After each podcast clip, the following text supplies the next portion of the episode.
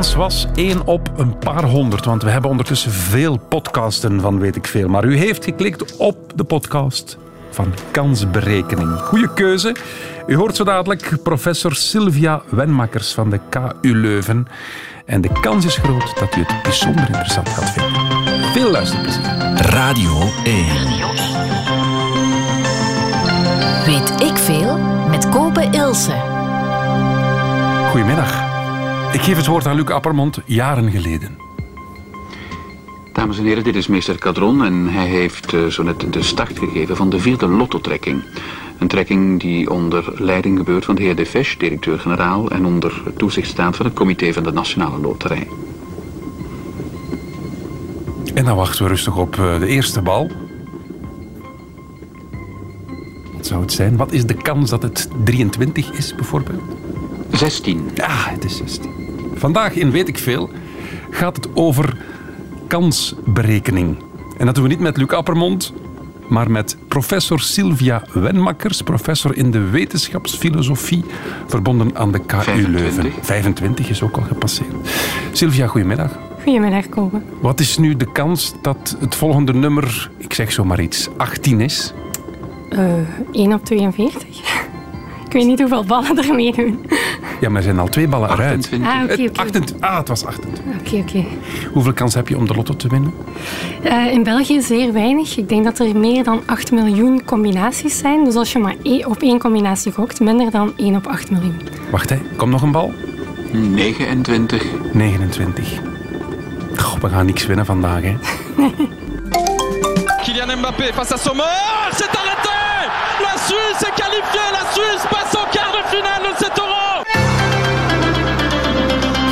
Kylian Mbappé scoort niet met, met zijn penalty.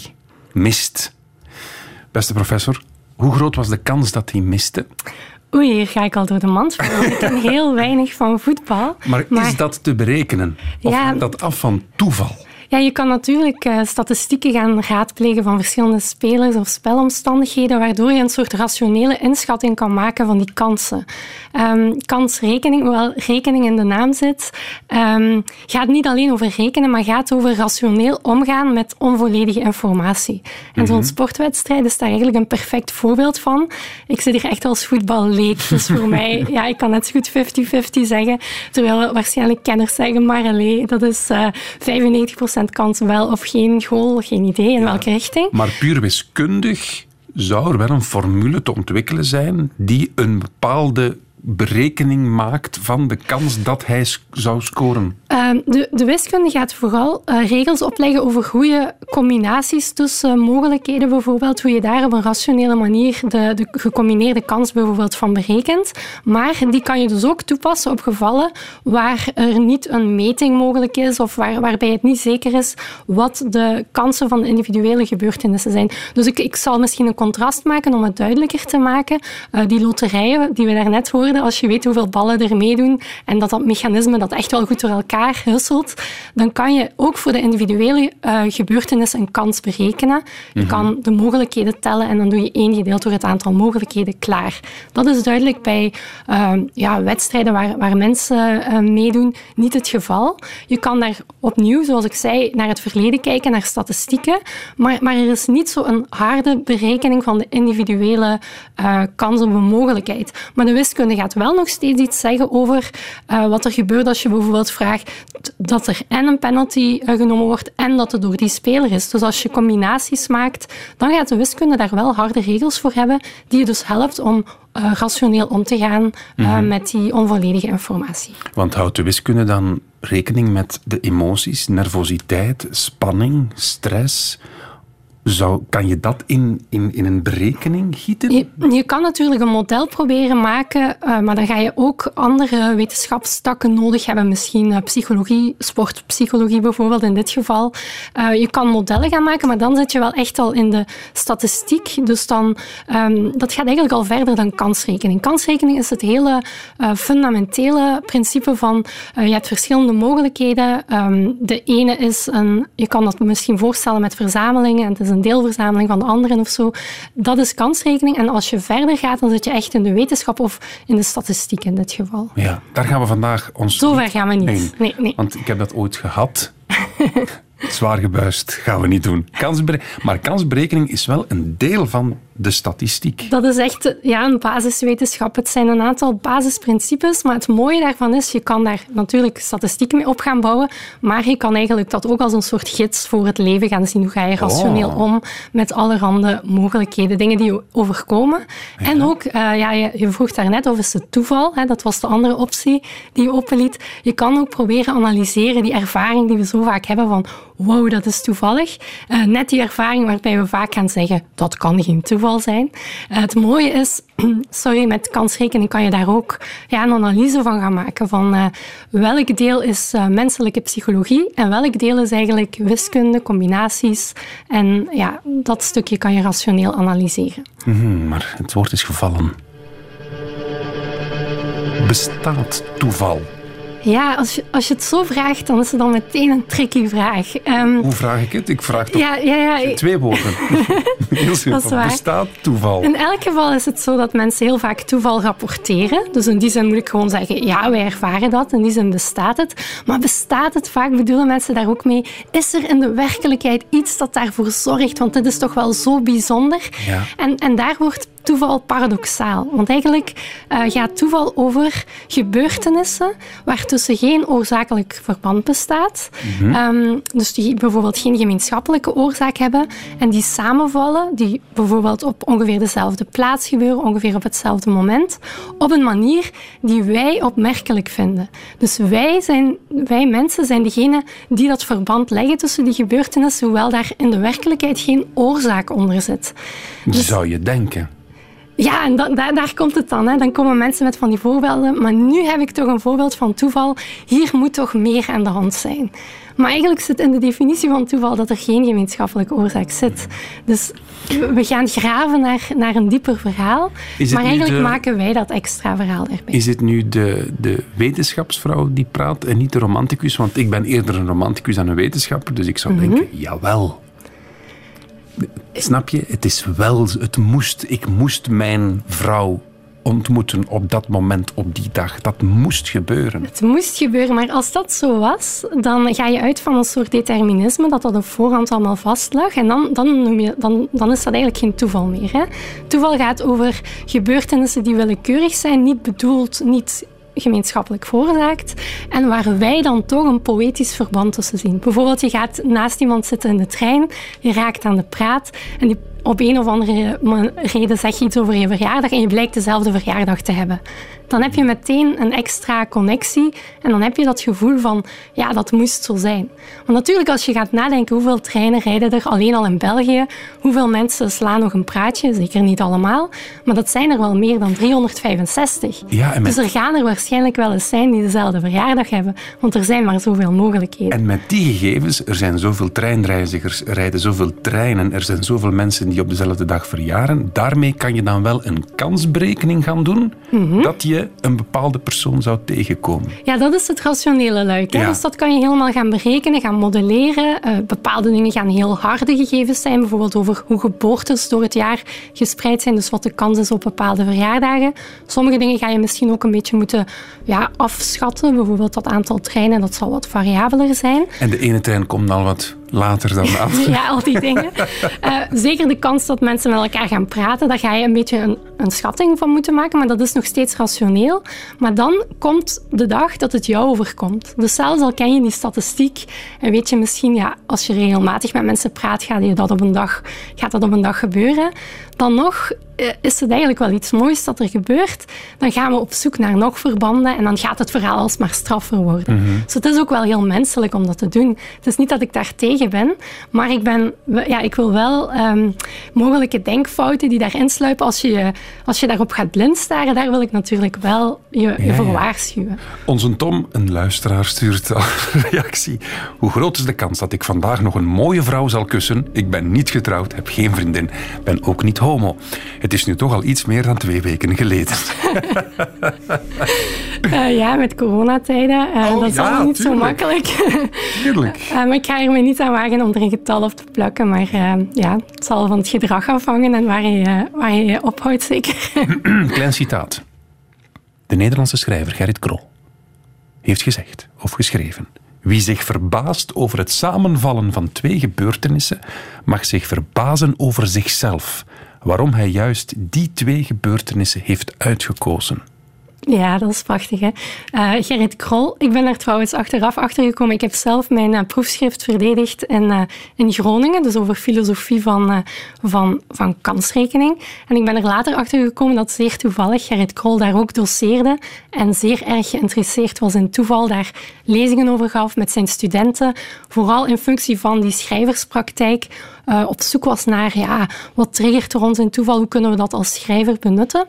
En eh, ik denk dat hij het heel juist zegt. Hè. Hij zegt van, je moet eigenlijk naar binnen kijken. Op het moment dat je eh, zo combinaties gaat maken tussen gebeurtenissen en, je- en je vindt dat frappant, dan, dan, moet, dan moet je wel beseffen, jij hebt die selectie gemaakt.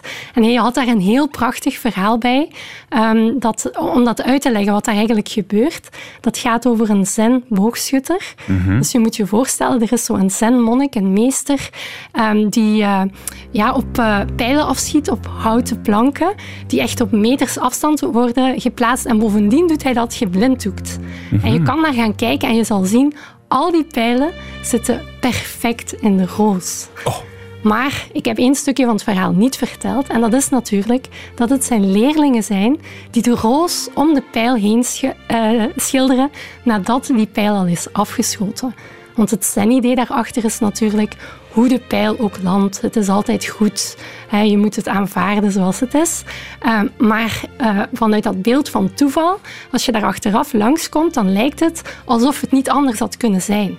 En dat is precies ook wat wij doen als wij twee gebeurtenissen met elkaar in verband brengen, terwijl daar geen diepere oorzakelijke structuur achter zit. Dan komen wij in een soort tunnelvisie. Wij zijn het als het ware die met onze pot verf aan de slag zijn gegaan en die een grote, vette rode cirkel zijn onze rond, die twee, hebben. ja, rond die twee gebeurtenissen. En daarna worden wij blind voor uitleg zoals, ja, maar er zijn heel veel treinen en heel veel mensen raken aan de praat. Dan, dan ga je eigenlijk blind staren op die combinatie alsof het niet anders had kunnen zijn. En zo kom je in dat paradoxale gevoel van, dat kan toch geen toeval zijn? Maar jawel. Het is ook wel romantisch om te denken dat het geen toeval kan zijn, natuurlijk. 3, 2, 1, 0. In de studio's van de RTB is de spanning te snijden. De Lotto, het nieuwe product van de Nationale Loterij, heeft de mensen nieuwsgierig gemaakt en ook een beetje in de war. Als ik het goed verstond, zou ik ermee beginnen. Ik heb er al over gehoord, Ja. maar ik heb er nog zelf niet van gepakt. Ik doe feitelijk mee met mijn schoolmoeder en dat is voor 40 frank, dat is niet te veel. Hè? Wie met de Lotto wou spelen ging in die tijd naar Duitsland of Nederland. Nu blijft het geld in België. De Lotto is een succes. Hier is de lottover- eh, lottoverkoop, meneer Van Waal, heeft een voorzit extra goed geweest. Wat is extra goed? Extra goed wil zeggen dat wij uit een voorzit geschrokken worden van de opkomst van de bevolking. Hoeveel formulieren hebt u wel eh, ingezameld? Weet ik veel. Wij hebben 545 eh, eh, formulieren ingezameld. Mhm, En dat is goed volgens u al. Dat is eerste klas goed.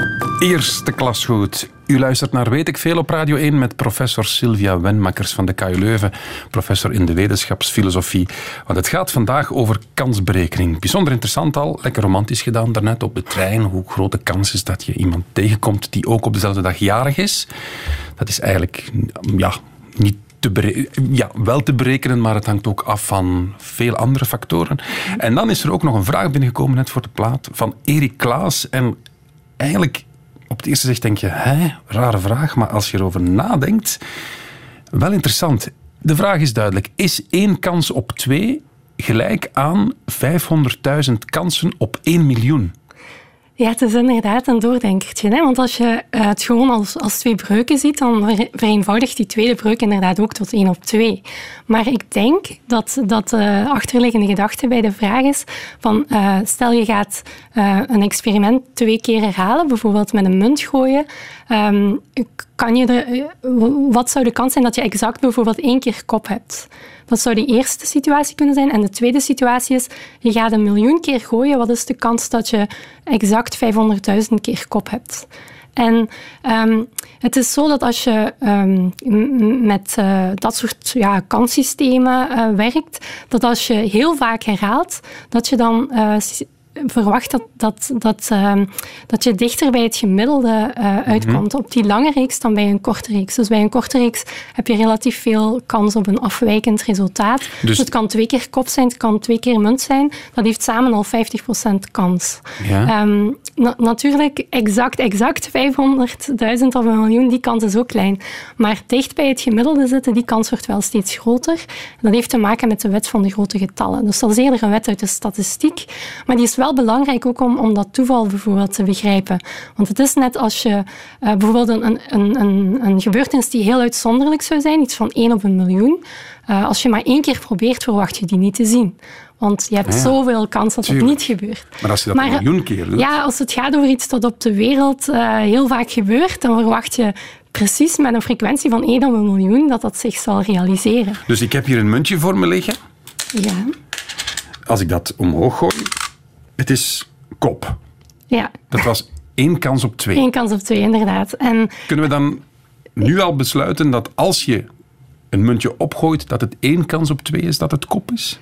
Eh, we mogen van deze munt ervan uitgaan dat, dat, dat, dat, die, dat die kans zeer, bij zeer goede benadering 50% is, dus 1 op 2. Maar misschien is het wel leuk om, om een experimentje te doen met Ja, die munt. Eh, ik laat het mijn studenten ook altijd doen en ze zijn ja, vaak verbaasd over het resultaat. Wat ik hen dan vraag is, eh, neem, neem een blad en schrijf daar A en B op. Ja, en ehm, dan ga je, lezen. je mag zelf beslissen of je bij de A of de B begint. Je mag ook niet zeggen aan mij wa- waar je dat gaat doen. En ik ga je vragen om daar tien keer eh 0 of een 1 achter te zetten. Dus je zet een willekeurige reeks van nullen en enen, alsof je kop of munt gedaan hebt en je hebt een 0 geschreven als het munt was en een 1 als het kop was. Gewoon dus je verzendt, je verzendt een, een muntworpenreeks van 10 worpen en je noteert dan met nullen en enen bij die A of die B. En dan als je daarmee klaar bent, dan zal ik je vragen om echt de munt die daar ligt tien keer te werpen. En die zet je dan achter, de echte uitslag zet je achter de, ach- achter de andere letter. En dan, ehm, ik, ben, ik ben niet helderziend, maar meestal kan ik zien welke reeks verzonnen is en welke een echt resultaat is van, van die munt. Wacht, hè, want ik heb hier nu bij A... Heb ik- Nee, bij Nee, A of B. Ah ja, juist. We zijn al straf bezig. Dus ik heb ergens een willekeurige reeks Ja. Cijfers, gewoon nullen en eentjes Dus je gedaan. hebt een muntworp ja, in je hoofd verzonnen, als het ware. En nu ga je het echt doen. En wellicht ga je kunnen zeggen welke de echte was en welke niet. Maar je moet mij dan niet meer zeggen wat A of B is. Nee, nee, maar, nee, weet ik ik, het ik heb het misschien veranderd. Ja, de kans is één op zoveel dat ik het veranderd heb. Zullen we ondertussen naar een liedje luisteren? Prima. Marco Borsato heeft een nummer Geen Toeval.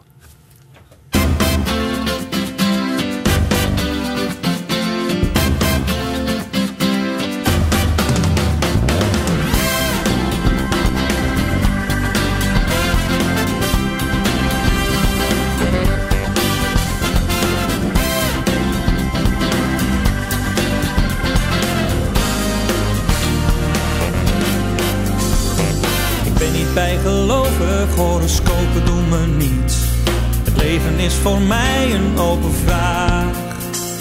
Maar hier kan ik niet bij met mijn verstand. Dit is een bewijs van hoger hand. Ondertussen ben ik bezig, hè? Dus ik gooi een muntje op en af. Ik, ik noteer, hè? Ja, ja, ja. Oké, oké. Marco, doe rustig voort. Ja. Hop. En je ogen dicht, het kan geen toeval zijn dat je naast me ligt. Al is de kans op voorbestemming klein. Dit is te mooi om waar te zijn.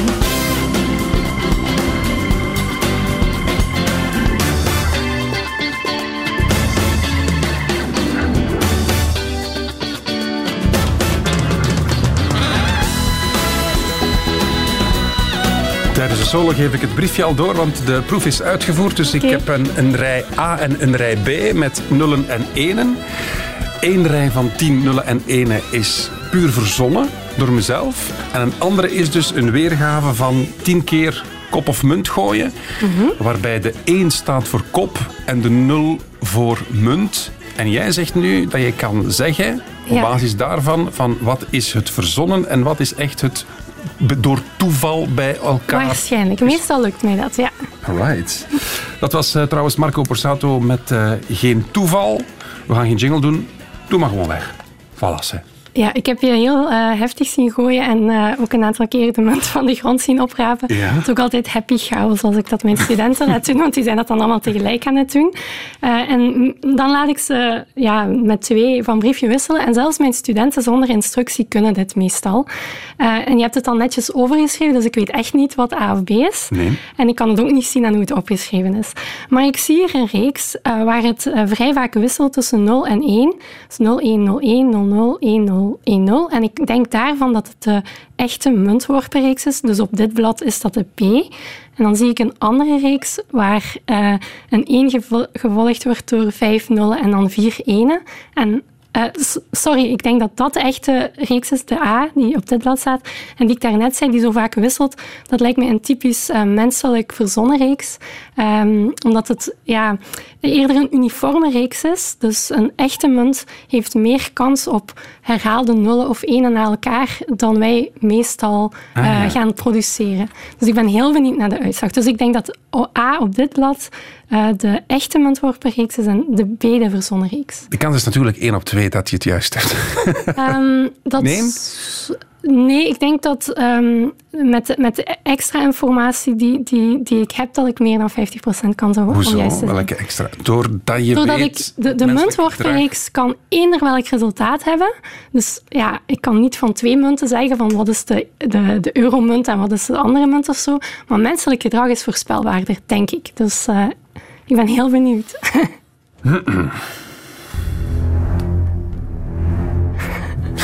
Dus twee reeksen. Eén verzonnen, één echt door een opwerping van de munten ontstane reeks. Jij denkt dat de 0101001010 door mij Verzonnen, ja. is, omdat, het, omdat ik uitga van ja, het gaat wel eens wisselen, dat dat mijn menselijke ingeving is. ja. Terwijl de 100001111, denk jij dat dat echt zo gegooid is? Omdat de kans groter is dat dat het geval is. ja.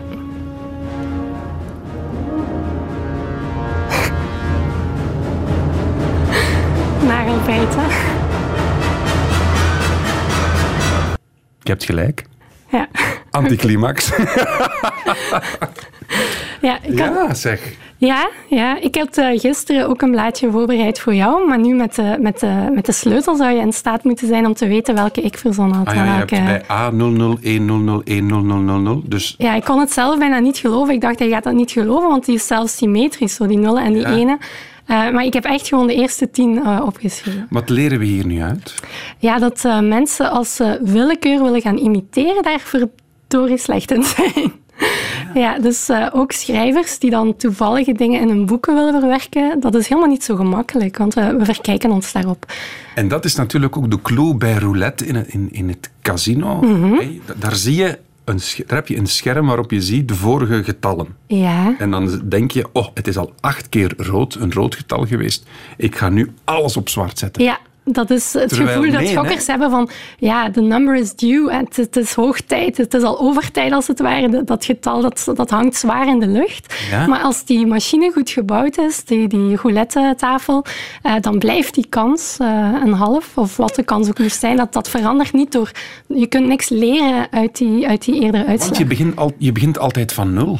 Ja, en dat is wat wij dan fout doen als we ja, op een onbewaakt moment eh, op een eh, dinsdagmiddag gevraagd worden, imiteer eens een munt en doe maar snel, want de plaat is bijna klaar.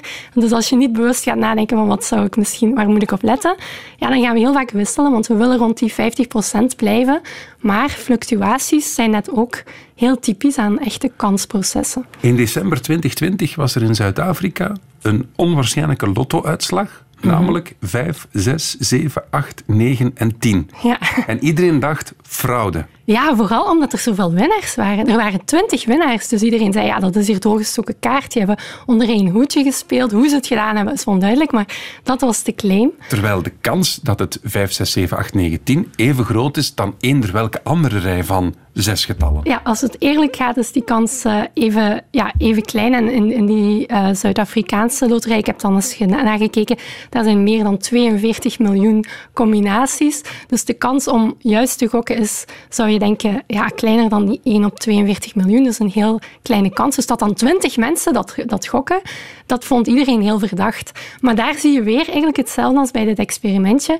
Mensen hebben de neiging om, om op patronen, soms ook bijvoorbeeld de diagonaal op het lottoformulier of op eenvolgende uh, getallen of misschien geboortedata.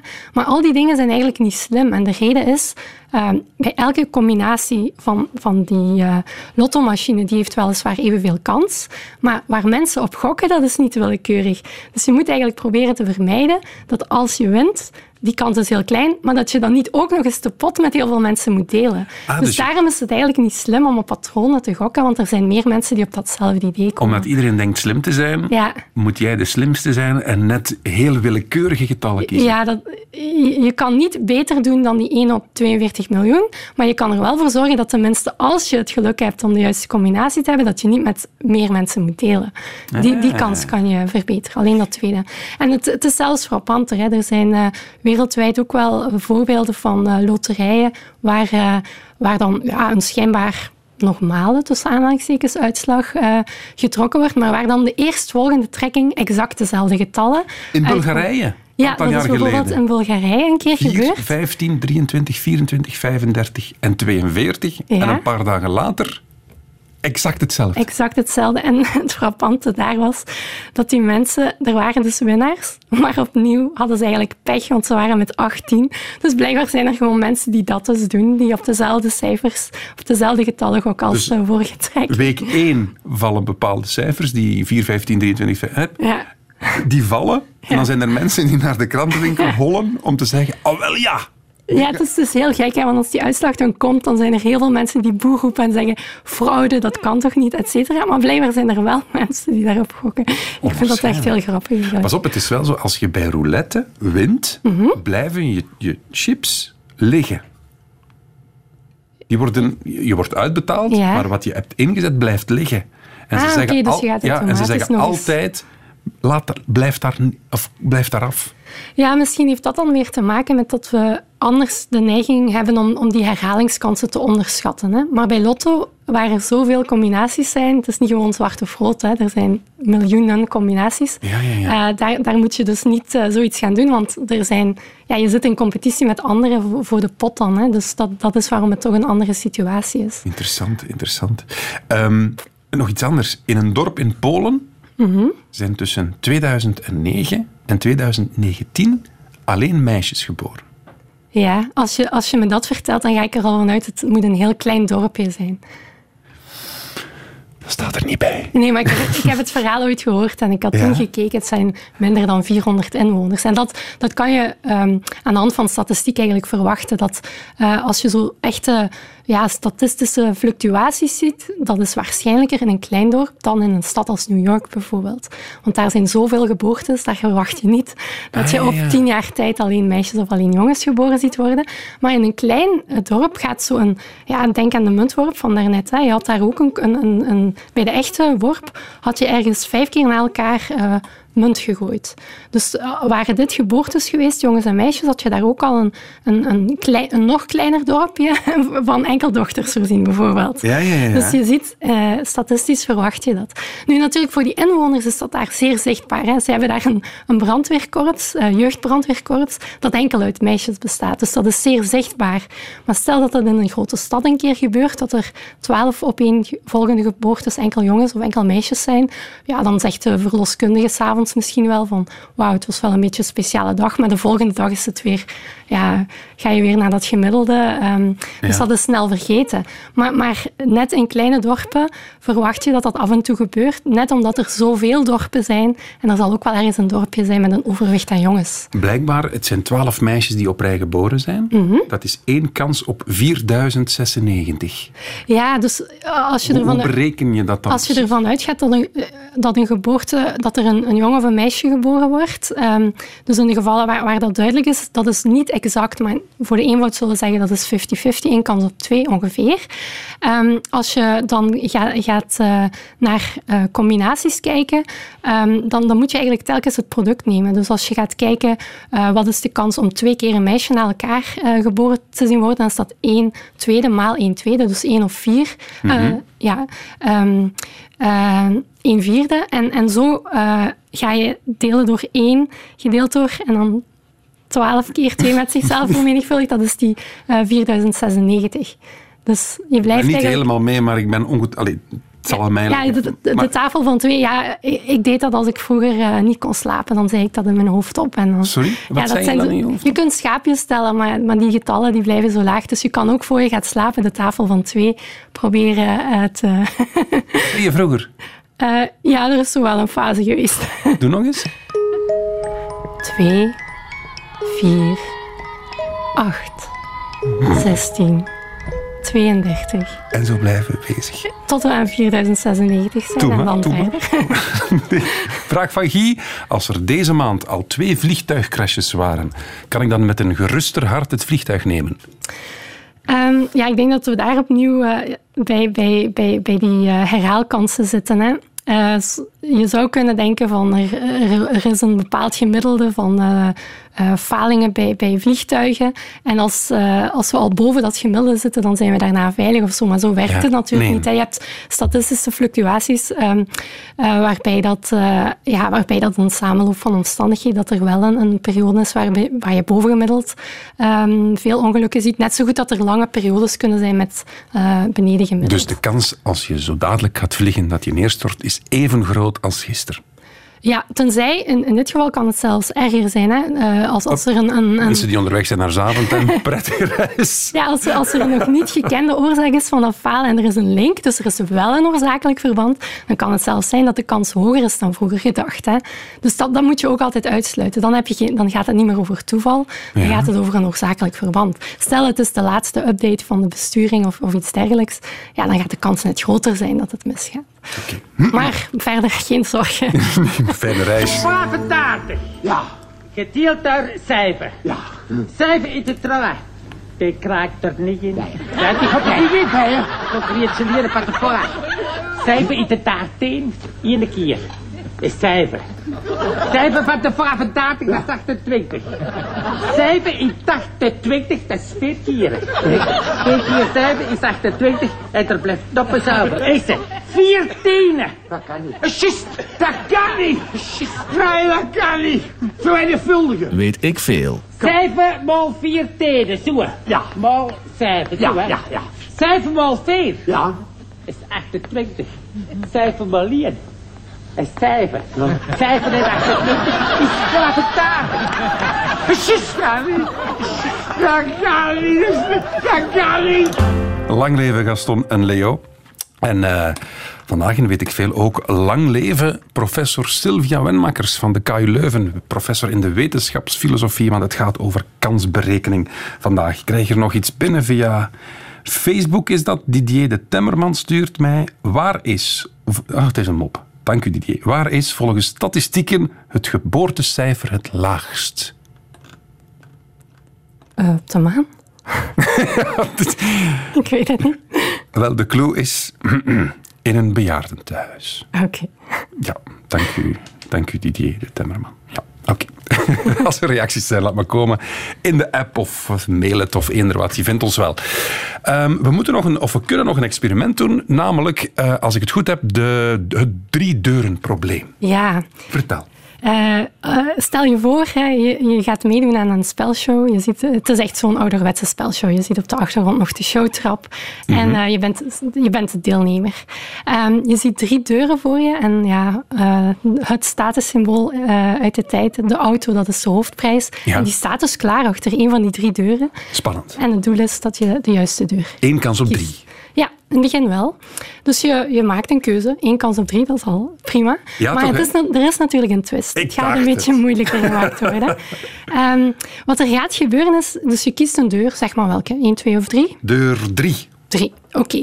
Eh, wat nu de showhost gaat doen, is eigenlijk je proberen te helpen, of niet. Ja, dat is niet helemaal duidelijk. In elk geval, wat hij gaat vragen aan zijn assistent achter de scherm is dat hij een van de twee deuren die je niet gekozen hebt, dus één of twee, open doet, om je te tonen dat daar de prijs niet staat. Dus stel je voor, deur 1 wordt nu opengemaakt. Ja, dat heb je niet gekozen en er staat een geit. Dus je hebt niet, de, Ah, niet de- het autootje, dier, niet ja, oké. Ja. of een lama.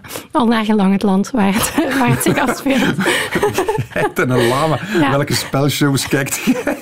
Ja, het is een speciale smaak. Maar oké. Eh, goed. Eh, maar nu krijg je dus de keuze of je bij je initiële keuze blijft deur 3 of dat je wil veranderen naar deur 2. En dit is nu je finale keuze. Als je deze keuze gemaakt hebt, wordt de deur opengemaakt en dan zie je, staat er ook een geiten van lama of staat er de auto die je hoopte te winnen.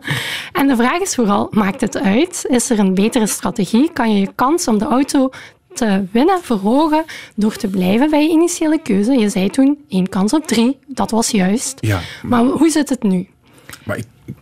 In plaats van één kans op drie heb ik nu één op twee. Dus of ik bij mijn keuze blijf of verander, dat maakt niks uit. Voor iemand die nu midden in de show zou binnenwandelen, klopt dat in elk geval. Hè? Die heeft geen andere informatie dan hier zijn twee deuren dicht. Achter één staat de auto, dus willekeurig gekozen. Voor, voor die persoon klopt het. Maar voor jou als deelnemer, jij weet welke deur je in het begin hebt gekozen, klopt dat eigenlijk niet.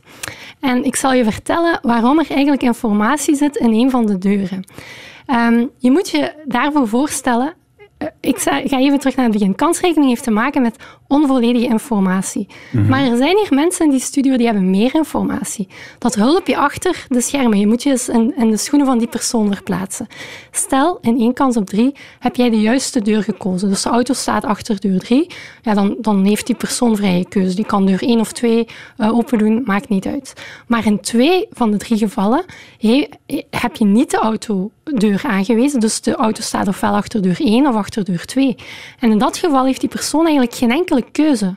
Die wordt gedwongen om de deur waar de auto niet staat open te doen. Ja? Mhm. Dus stel je hebt deur 3 gekozen, die mag hij niet openmaken. Maar de auto staat bijvoorbeeld achter deur 1, dan moet die deur 2 open doen. Dus het feit dat deur 1 is opengegaan, in twee van de drie gevallen, zit er informatie in het feit dat deur 2 niet is opengegaan. Dus je hebt twee derde kans als je verandert, want dan kies je de deur die ja, waar- waarbij de hand van, van het hulpje achter de schermen eigenlijk gedwongen werd, waarbij die geen keuze had en waarbij daar de auto eigenlijk verraden wordt door de deur die dicht Ja. blijft. Dat was zo in de tijd van Walter Capio, maar ondertussen zijn de deuren automatisch, dus dan, dan heb je eigenlijk, dan, dan kan het niet. Maar wat ik leer uit, uit dit experiment is dat je je niet moet focussen op het probleem, maar dat die, je kans stijgt om het probleem op te lossen als je ook rekening houdt met andere factoren dan het initiële probleem. Ja, je moet eigenlijk proberen bronnen van informatie die er eventueel zijn aan te sporen. En in dit geval is een manier om erover na te denken van ja, hoe ziet het eruit voor iemand anders? En laat die, laat die onbedoelde clues na. En het is een beetje the dog that didn't bark in the night. Er is zo'n verhaal bij Sherlock Holmes waar, waar de ontknoping zit in het feit dat een hond niet blaft, maar je zou normaal verwachten van wel. En, en als er iets gebeurt was zoals iedereen zei dat die gebeurde. En zo is dat eigenlijk ook bij, bij dit verhaal. Je, je moet je niet blind staren op die geit. Weet dat er een deur open gedaan wordt waar, waar de prijs niet staat. Dat zit zo in de, in, in, in de regels van dat spel. Maar de informatie zit hier in de deur die dicht blijft in twee van de drie gevallen, omdat het niet anders kon, omdat daar de auto staat. Wat verdikken. Nu, een geit is ook leuk. Ja, dat is wel waar. Of een, liever een lama. Dat is toch nog net leuker om te Dat knuffelen. spuut, hè. Ja. Hm, geit. Alhoewel, dat maakt lawaai. De kansberekening, we moeten afronden stilaan, jammer genoeg, want het is bijzonder interessant. Is dat een, een jonge discipline? Of zijn ze daar, waren ze daar bij de Grieken en de Romeinen ook al mee bezig met, met, met kansberekeningen, wiskundige modellen? Verrassend jong eigenlijk. Eh, in de 17e eeuw pas is men echt begonnen met de wiskunde van kansen te gaan, um, ja, te, gaan ontrafelen. Uh, ik vind het verrassend jong, want er wordt al gegokt.